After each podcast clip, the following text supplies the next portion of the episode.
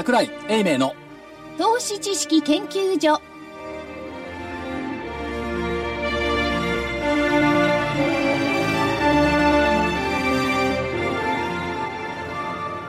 投資知識研究所場外乱闘編銘柄バトルロワイヤル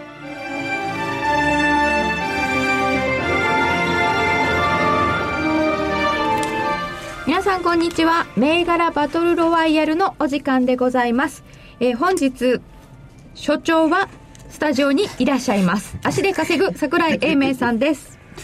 なんかトゲない。トゲがあるね。トゲあるよね。なんでなんでなんで？絶対トゲあるよね今今ね途中でチクッとした。うん。ピックえなんで？栗のトゲよりイガより痛いトゲだったね今のね。なんか私だんだんここにいて変な人にされかかってるんですけどいやーあの普通におしゃべりいただければ大丈夫かと思いますはい桜井さんです桜井でございます 大岩川源太さんですいつもいます。ゲントです。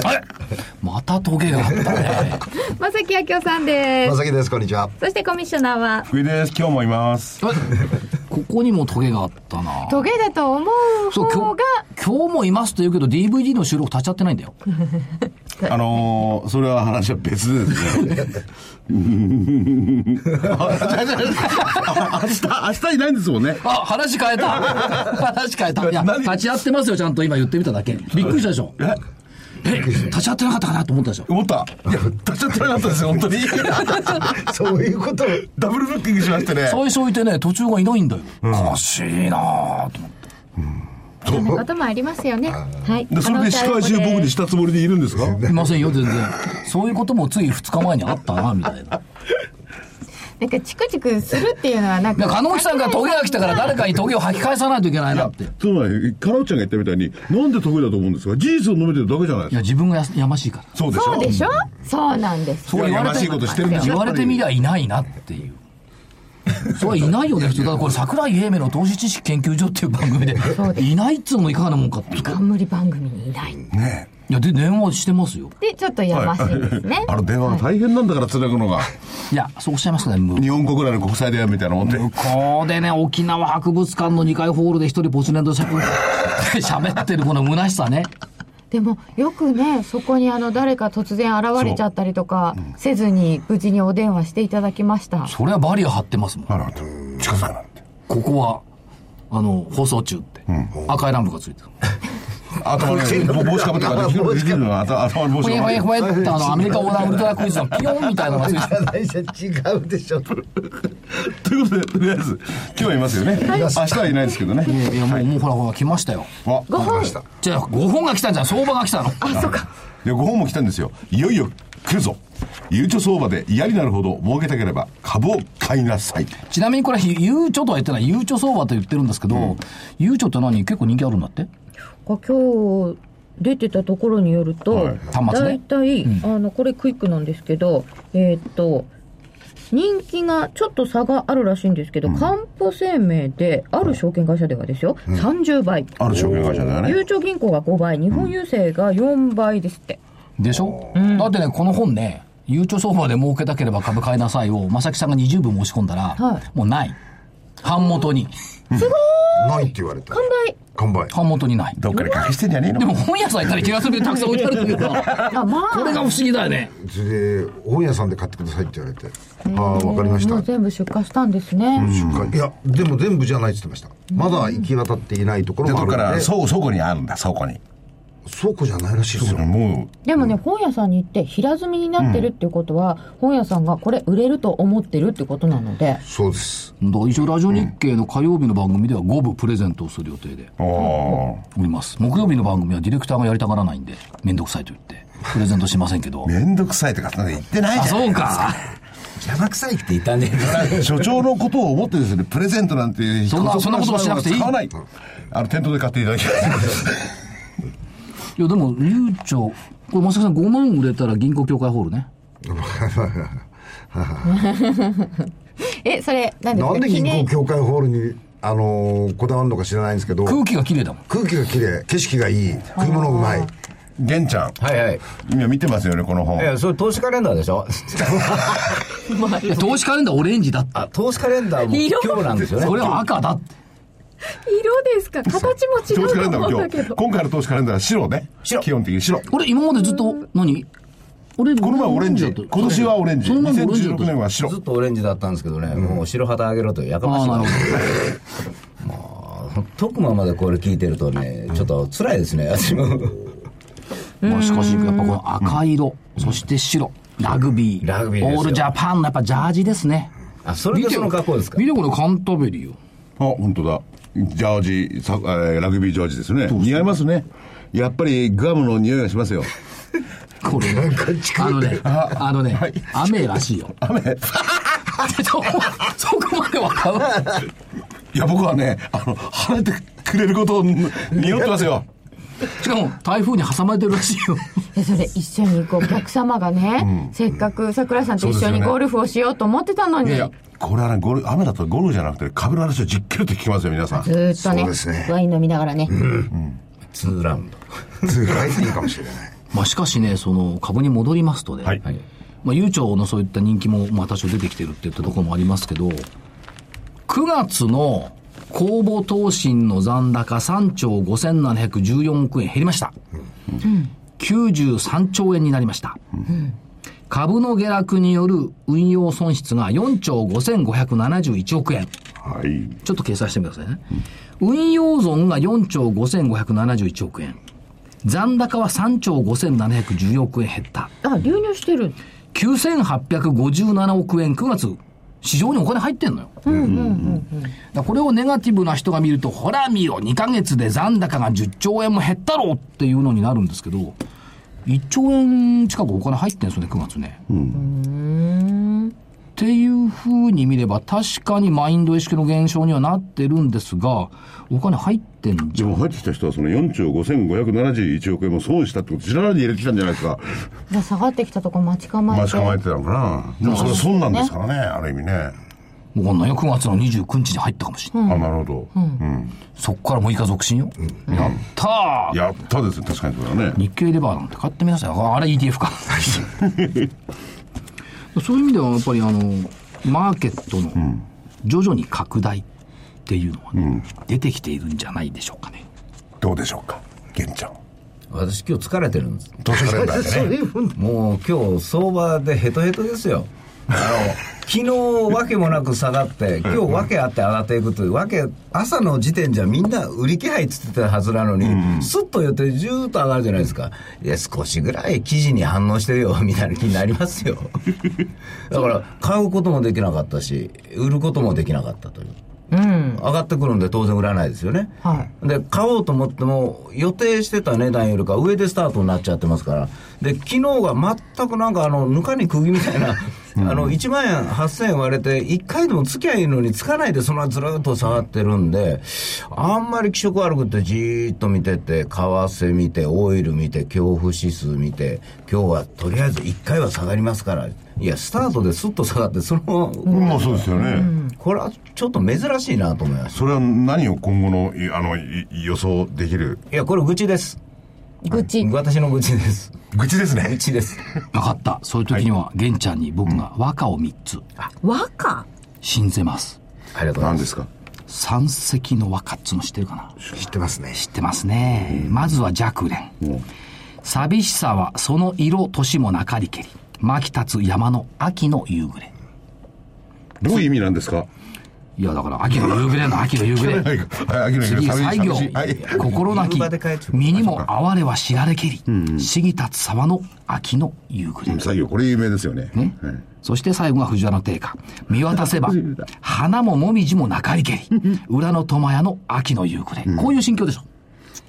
どういう心境かわからんけど、とにかく4時半から先物頑張れということです夕暮れ夕暮れ。秋の夕暮れ、夕暮れいね。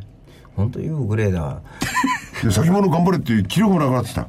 いや、そうじゃなくて。で、先もどうなってんの？いや、先物、今戻ってきましたけれどもね。はい。あの、戻ってどっち戻ってんの？あの、一度ね、えー、明日に行ったの1万7940円ぐらいまで下がってたものが今、1万8000、えー、1万8000飛んで40まで先物は戻ってきます。あ一旦押したんですね、いや、為替がね、これ、18円円台35銭ですから、さっき20銭まで行ったんですが、その割には先物強いですね。ですね。秋の夕夕暮れ。何を夕暮れ？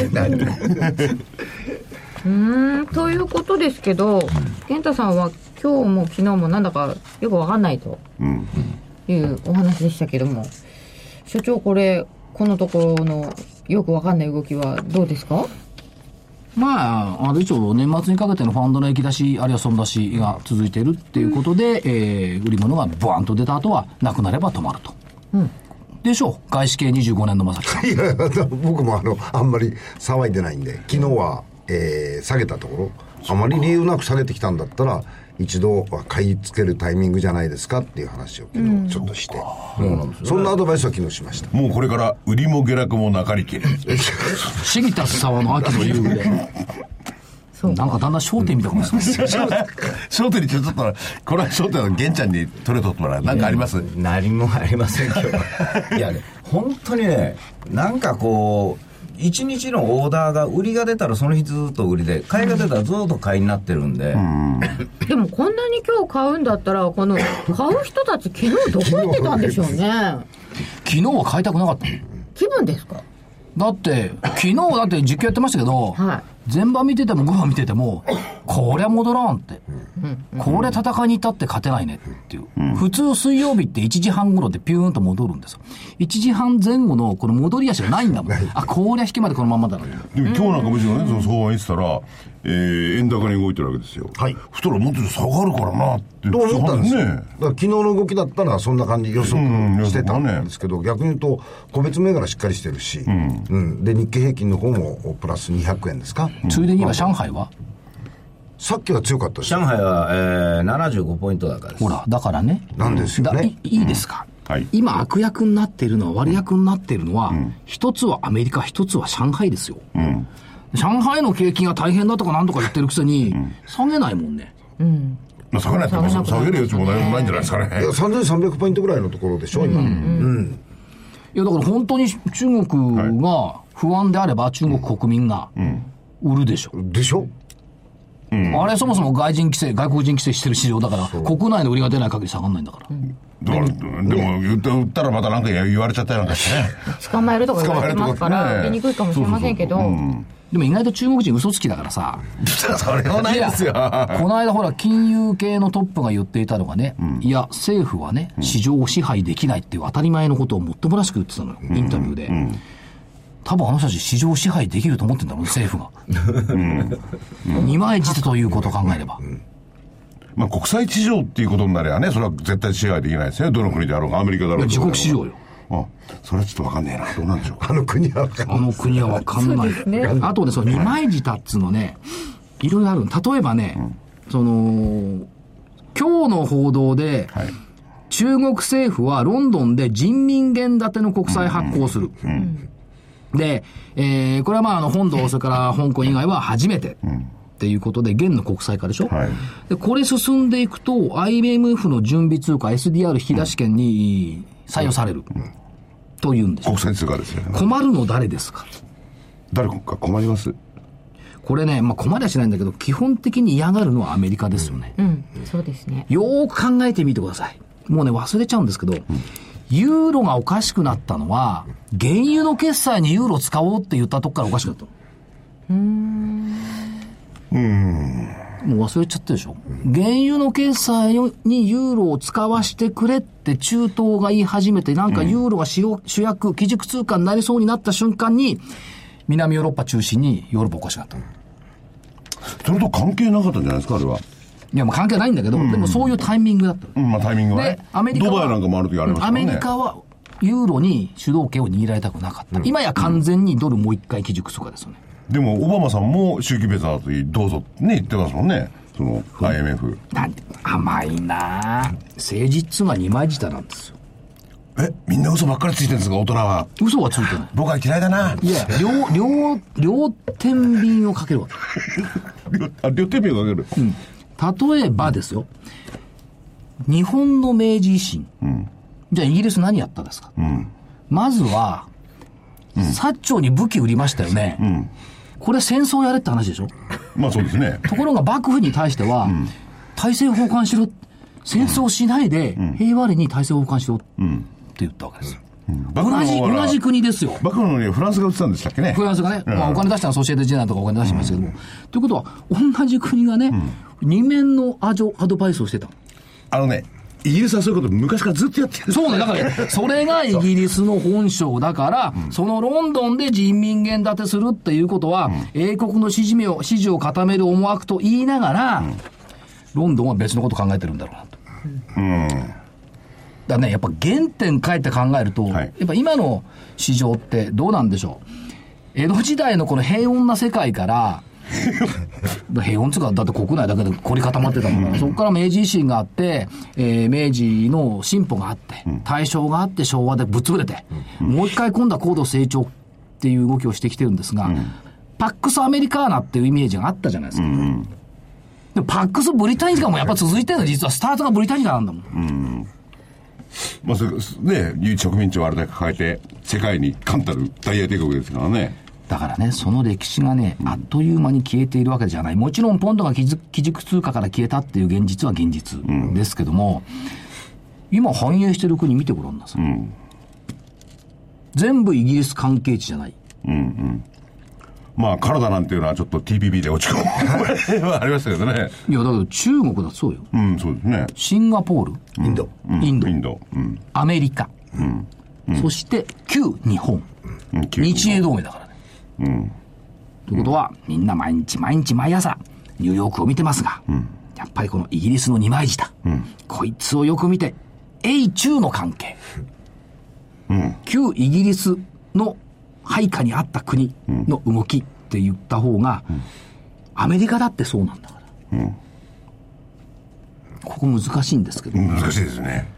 あでも果たしてこれ厳密に言うとアメリカがイギリスの支配下になったかどうかって難しいところですよね。なんで？だってアメリカの独独立戦争は誰とやったの？独立戦争は、まあ、イギリスですよ。だから難しいもんやったことやってんじゃないか支配下にないわけじゃないですか、そうなってきたら。いや、その前よ。その前か。要するにイギリスの配下に張って独立するって言って、独立したんでしょ？で元は配下じゃん。元は配下か。うん今は違うよ。でもその、面々たる流れっていうのは、イギリスなのよ。イギリス。イギリスに親戚でもいるんですか？いない。別に。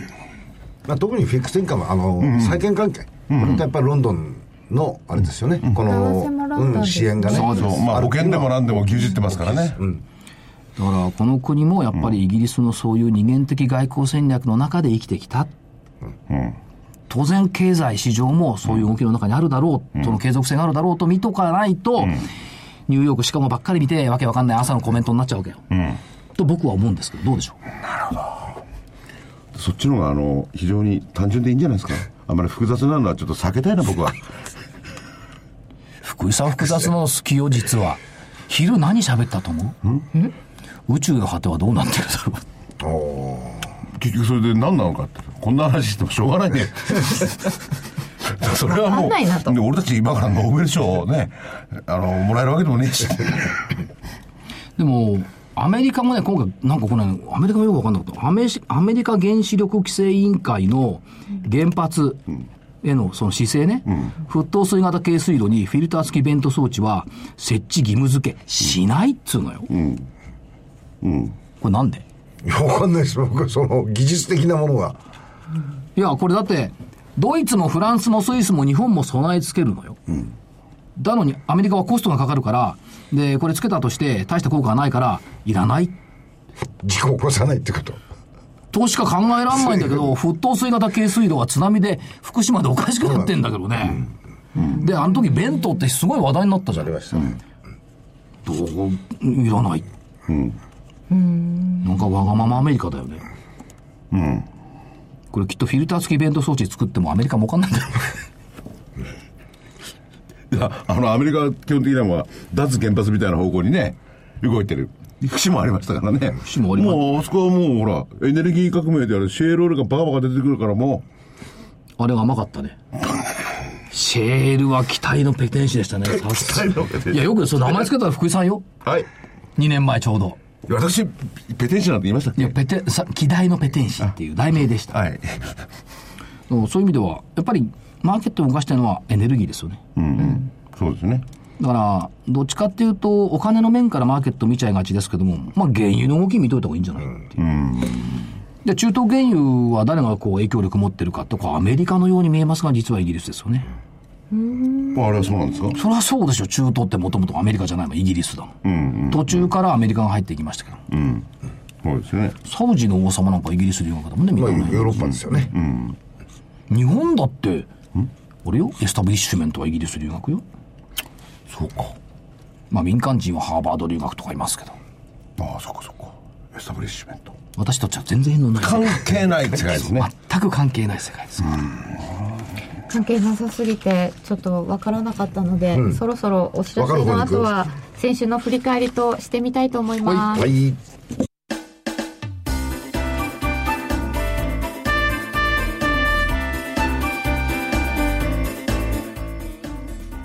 花粉症の皆様に嬉しいお知らせです。花粉症で長年悩んでいた医師が自分のために開発した花粉症対策商品ポレノンは花粉が体の中に入る前にブロックする体にも優しい商品です。ポレノンはペクチンなど自然由来の素材が花粉などの細かい物質を吸着して花粉のアレルゲンの体内への取り込みを防ぎます。薬と違い眠くもならず、お仕事、車の運転、お勉強などもはかどります。ラジオ日経では、ポレノン3本セットを9640円でお届けします。それだけではありません。ラジオ日経では、ポレノンをお求めいただいた皆様に、ウイルスなどの侵入を防ぐ高機能マスクをプレゼントしています。ポレノン3本セットに高機能マスクがついて、お値段は9640円。送料500円をいただきます。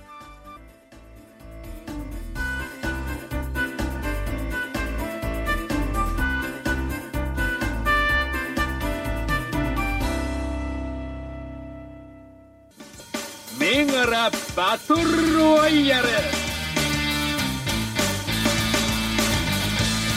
それでは先週の結果を見てまいります。まず日経平均株価です。10月8日18,141円から10月15日18,000飛び96円ということは45円安。横でした、えっ、と西軍が下東軍が上黒船さんが横と先週は分かれておりまして黒船さんの横が当たりです久しぶりですね。横に入ったの。100円の範囲内上下。まあ、あのね、黒船さん当たりなんですが、私は西軍に感謝をしたい。おもうね、先週のコメントを再放送、なんとオンデマンドで聞きながら、玄ちゃんのおっしゃっていた言葉、世の中の流れを考えて、そして希望と期待を考えて、した。当たり身を挺してね。みんなが上って言うと下行っちゃうんでそして方向、ただこれは違いますよね。方向性は火曜で決着って。のだから火曜日でやっぱり下にガンと来てるんですけどもね、だから今日はやっぱり私、納得いかない上げっていうのはそういうことなんですよ。だからポイントの日だからやっぱり変わっちゃったんですかね、やっぱり。うん納得いかないっていうよりも、やっぱり世の中が望んでいた、人が必要としていた玄ちゃんのこの言葉。参ったな。ということで、無事に横で収まりました。えーでは、個別いきます。西軍からは、インプレス9479。181円から177円で終わっております。×です。高値は195円まであったんですけど。素晴らしい上昇率ですね。これ、あの月曜日のあの下げのさなかに上がってて、なんで港同調できないのかなと思いますよ。私今日下がったのは知らなかったですもん、大部家。辻村書かれますね。協調性ないやつとか。そんなこと書くの今。えいい昔なかった昔ね。落ち着きがないってありましたあ、けど、字が汚いというのもありました。195まで行って、今日は177。だからね、逆に今日はこ個人投資家さんのこの銘柄をパラパラ売られちゃったんですよね。あのだから個人投資家さんはそう強気でもない間に上がってきちゃったというところでしょう。それと、やっぱりもう、まあ、ここでトヨタから上がり始めた時にはやっぱりちょっと手が出ないですね僕たちでは続いて、日銭8248は、200等円から195円。これは×、5日続落。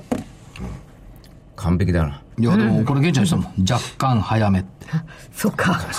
いや、これじゃコメントは間違ってない。これ若干早めが結構これから聞いてくる来週が楽しみだな。来週もこれにすると来週も下がるから嫌だ いやだ。いやだ、ずーっと若干早めを言ってれば。うん悔しいなで、平松2764は677円から669円。686円が10月9日にありました。これだからさ、下って言ってんだから、売りでいきゃいいのよね。だから下と思ってるんですが個別銘柄は割と強そうなんで個別銘柄に行ったら個別の方がダメだったというだけですね。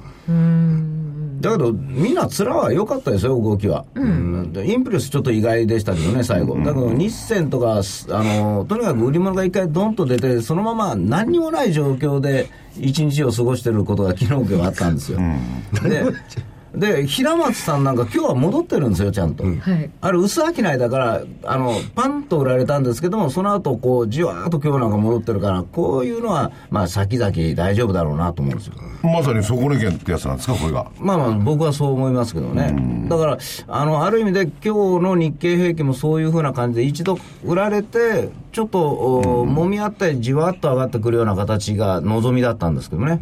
そうじゃなかったんで、えーまあ、いいか、みたいな感じです。東軍、えー本命日々の4420円から4305円で、えー一応×にします。4590円までありましたが、終わりちょっとマイナスです。こういうのを押し目というんです。ですね。でですね。いいんです、おしめ。やっえ、ぱり。なんかそんな気がする。なるほどすいません。ね私が勝手に思ってただけえーオプティム3694は、4465円から4500円となりました。えー高値4545円まで今日つけています。そして今日、引け後に、東証一部に市場変更の発表がありました。10月22日木曜日、東証一部に指定替え。最初言ったよね、マザーズ上場からもうすぐ1年だ、ですから、皆さん、ここで、はい。投資カレンダーを作っといてください。マザーズ、昨年、マザーズ上場したカレンダーを作って、もうすぐ1年っていうところをチェックしていくと、最短のやつはしてきますからね。で、もう一つあるんですよ。えっ、と、これ100株単位だっけ？オプティムは、369。はい100株単位っていうことは、まあ、4500円だと45万円でしょ？はい。そうすると50万円に近づくじゃない。でこれはあのマザーズから一部上場と別にして、50万円を超えてきそうな銘柄、超えてきた銘柄ってのはどっかで、ファーストリテイリングのようにへそが曲がってなければ、分割をしてくる可能性が？あるだろうと。そういう狙い方ありですよね。これですよですね。あとはその、一部上場後にね、分割とかね、それから、無償増資とかやってくれたらいいね、今ね。ないもんね。ねくれればいいのに。うん。無償増資やったら、やんややんやのかっさ浴びると思うね。ね。でも、墓部が出るか。1.1とか言われて、ね。でも今もう登録制ですから、あまり関係ないですよ。無償増資をした後にすぐそれを自社株買いに動くとかなんとかってのは、あ、これはね、昔はやってました。やってましたよね。えりましたよーっと、無償増資をした後に自社株がいいんじゃない墓部整理。そう、墓場整理か。うん知らない。いや、ハーブ整理とかで、僕たちは新規開拓そう。新入社員は会社に行って朝から座っていて、ほら、持ち株多いからみんな、社員さんが。そうすると、座ってるわけよ。墓部整理、売りますか買いますかどっちでもいいね。だから単元株になるまで買うか、それから単元株以外のものを売るかっていう、この墓部整理ってさ、すんごい仕事ありましたよ。特に新人1年間。2年目からは一切携わらなかった。大体あの、もしかすると無償増資をご存知ない方がいるかも。ああ、最近は。そうかまあまあ昔はね、例えばその、今は株券ないけど、1000株単位じゃない。そうすると、1割無償増資っつうと100株タダでくれた。ってことですよねそう。いうことです。ただでくれたんですよ。そうですまあ。たタダでくれるんだけどさ、株価はその分だけちょっと下がるんですけど、元に戻れば100株タダ。だからあの大和運輸さんなんかね半年に1回ずつやってたんですよだからこれがね、最初はいいんですよ。100株とかで。だんだんだんだんね、64株とかで280なんかわけわかんなかったことね。なんでそんな細かいことなさるんですか？だって1000株だから100株だから次1100株に対して1割やってごらんなさい。発想が出てくる。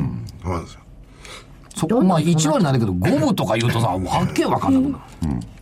へえでもちょっといろんなそういうマザーズさんが1年経った人にはいろいろ言ってくるので1年経った人とか言って、まあ今言ってくるっていうか、その、まあ道を選びなさいそういうタイミングですよね。だからそういう意味では、上場後1年、業績もいいよねって、時価総額もあるよねって、株主数も結構あるじゃんっていう銘柄をチェックしとく。まあ、3ヶ月ぐらい前からね。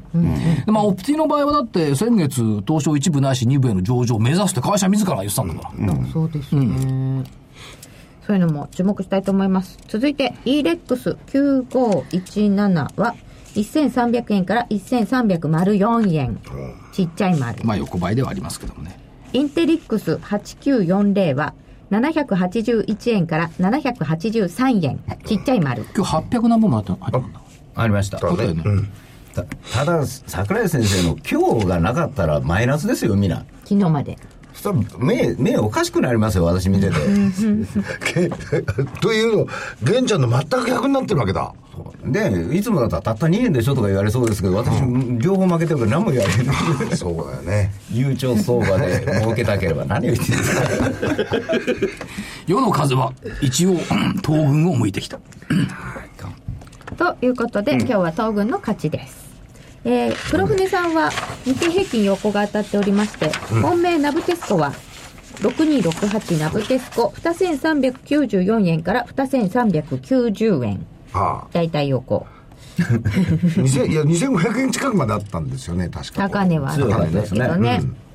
沢井製薬4555が7130円から7530円。すごい。これはいいですね。今日医薬品が強かったですよね。ですね。昨日今日ずっと強かったですね、これ、正木さんのコメントってさ、シンプルだけど深いよね。業績いいのに下がってる。そう。あの、かなり売られてたんで、個別銘柄がさ。いや、業績、業、すいません、業績いいのに下がってる銘柄って草フだと思うんですけどしかし、業績いいのに下がっている、そこで沢井に目をつけたこの年輪といいますか。そこは年輪で。でも下がってるかどうかをその業績との判断するってのはこれは難しいことでありますよね。それは言えますね。うん割安か割高かっていうのそれができるのはやっぱり隊長の流れの経験だな。やっぱり同じ外資25年もいると違うわ。違いますね。なんか違うと。見方が違います見方が違いますね。僕らは業績悪いのに上がってるものから探そうとそうですね。これは基本を間違ってるんですね 面白い。ということで、先週は東軍の勝ちです。はい。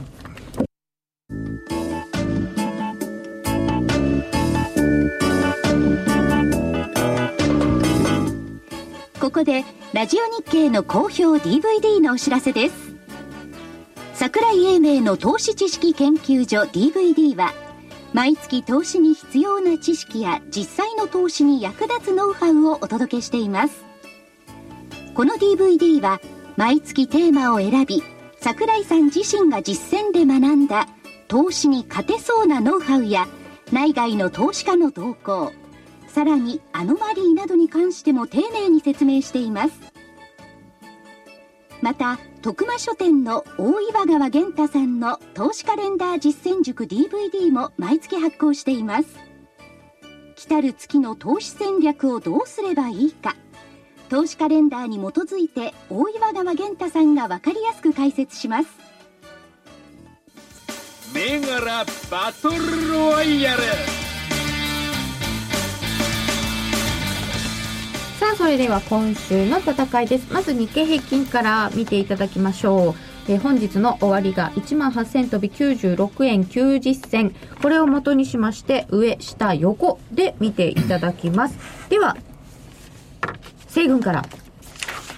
えー、何か求められてるような気もせんこともないですけども でも納得いかんから下でしょあ、そうですか。うんあのーまあ本当のこと言うとここまで転換日で来てるんだから上だとは思うんですよはい。だけれどもあのー結局日によって変わるということはあ今日強かったことも信用できない場合あるじゃないですか、だからそれを考えると21日がまあポイントの日になってるのが一つあ投資カレンダーで、で23日金曜日が自分の誕生日で上がったことがない。でこれも これも考えてみると22日だから下がっと食うのが普通じゃないかなと。いやその真ん中だけスコンと上がる可能性あったわけですよ。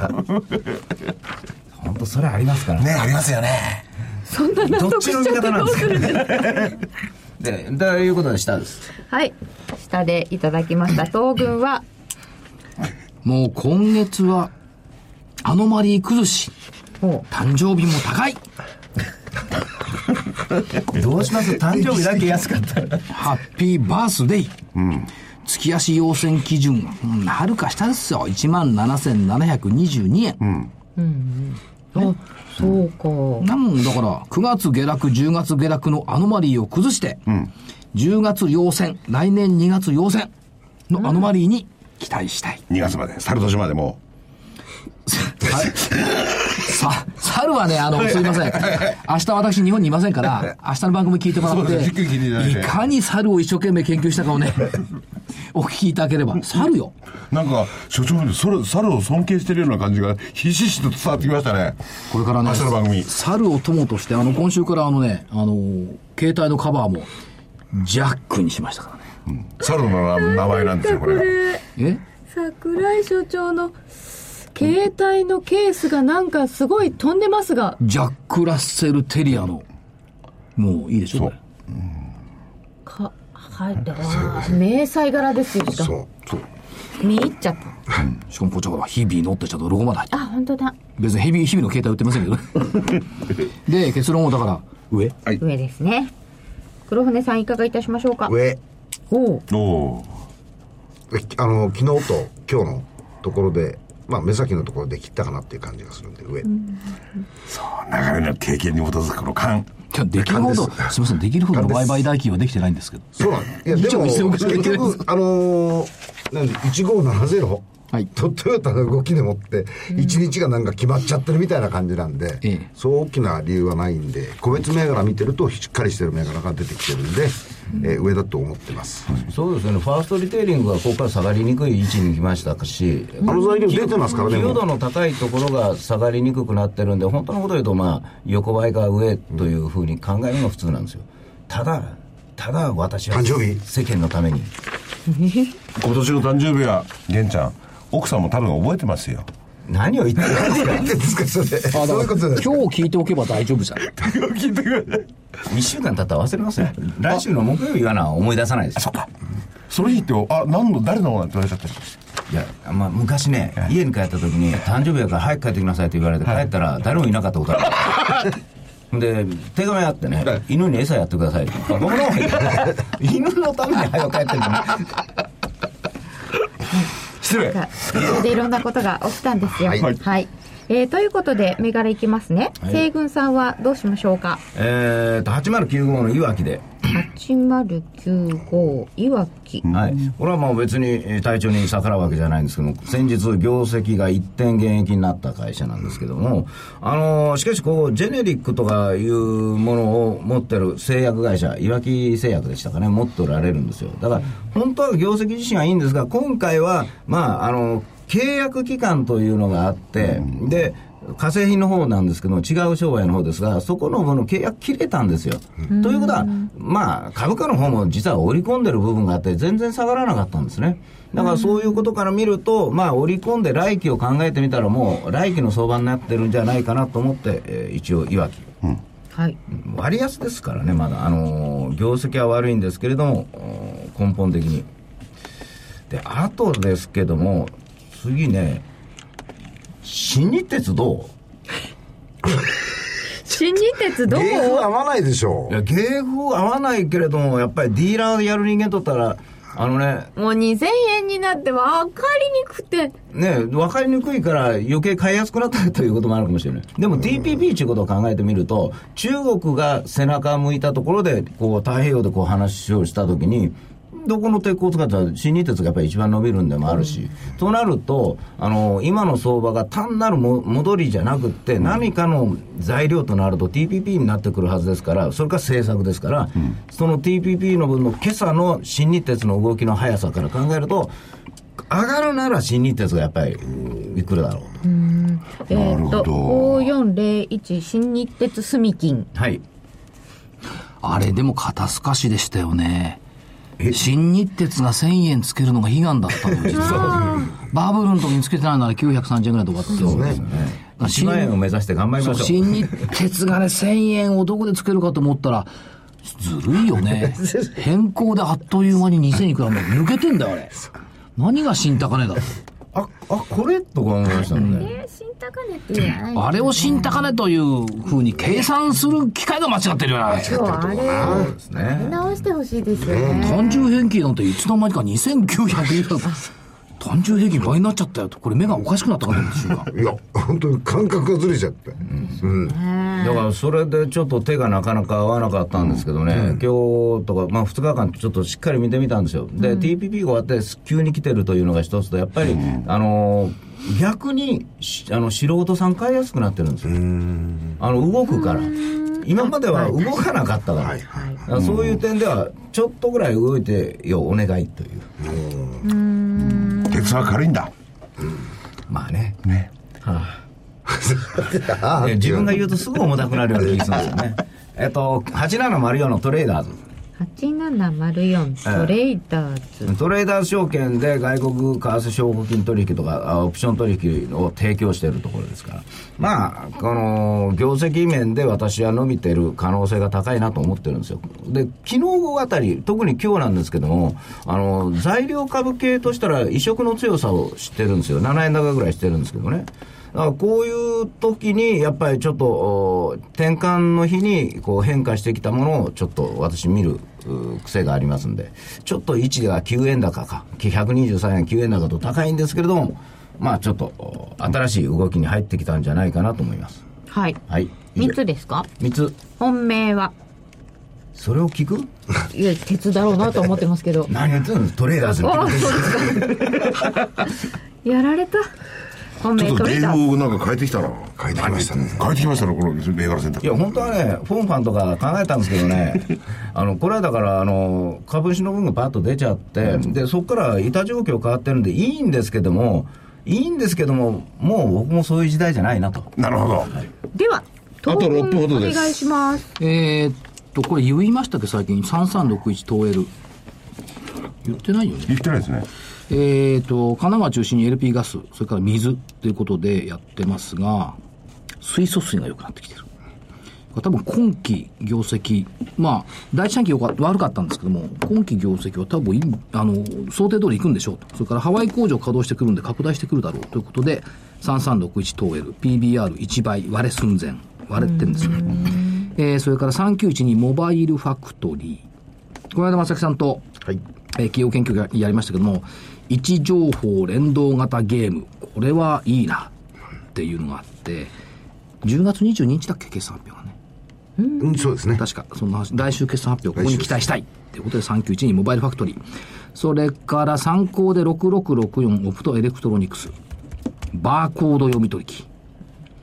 まあ、あの、パスポート用のバーコード読み取り機っていうのをね、この間見ましたけども、今日の日経見てたらマクドナルドが QR コード採用するんですよそうですね。まあ、QR コード直接は関係ないんですけども、やっぱりいろいろこうバーコードは活躍するなということで参考で6664オプト。来年はね、オプトのね、中国工場を見学に行こうかなと。中国？中国、広州。明日からグアムですが。来週は、来年は中国。中国あるいは、忙しいですね。シンガポールで正木さんと101ミーティング。すごいよ。個人もあなたもできる101ミーティング in シンガポールの企画もやってます。で、最後はアメリカオーダーウルトラクイズのように ニューヨークへ行きたいかにしようと思う。ピカン。ね希望ですよ。ね。希望ですよ。希望ですよ。後までくるくるくるあのね、すいません。希望なんです。夢は言えば叶う。そうですよね。誰がグアム行くと行くと思ったら夢じゃないけど別に。俺いつも宝くじ買って、当たりやな、当たりは叶ったことないな。それはまた別ではないでしょうか。はいあら、明日から雨の,、雨のグアム行きますが、これはシンガポール、中国、ニューヨークへの一律か。だって。ニューヨークへ行きたいからですか、は本命どれにしますか？本命。えー、モバ。モバイルファクトリー本命で391はいよしわしは仙台向か向こうあ仙台来週行きますよ。仙台からあの僕あっち全然行ったことない泊まるとこないからね、今。大変よ。仙台大変なんですよ、しょうがないので山形にお泊まりになる方もいるそうでなんて言ってるあそろそろあっちはもう黒紅葉かな、えっと、二銘柄です。えー、ライオン4912。ああこれなこれちょっと、あの、両極端なんですが、これが38倍ぐらいなんですよね。買われてるんですよ。でも、すごく僕は面白いと思ってるんで。PER で38倍ぐらいになってるけれども、うん面白い面白い。で、えーっと、もう一つは、あーオリックス。全く逆。PR9 倍。えー、8591です。から8591オリックス、はい。から PBR でも、おまだ1倍ちょっとと。今日の5が随分いい感じですそうなんです。あとそういうところも考えて、この2銘柄にしたいと思います。はい以上銘柄出ました、はい。はい、3分。えー、明日金曜日、えー、桜井英明所長関連の2本の DVD 発売になります。えー、月間デリバー ETF 投資指南、えー、デリバー ETF で断固儲けよう。年末に利益を出そう。デリバーこうしろ。ETF はこれだ。デリバーの具体的な取り組み、そして ETF の具体的な銘柄。この中で、えー、桜井所長がじっくりとお話ししていただいております。価格8640円、送料別途いただけます。また、明日16日、桜井英明、金内彩子の銘柄バトル11月号。株を諦めるな。今こそエルドラド銘柄が安く買える。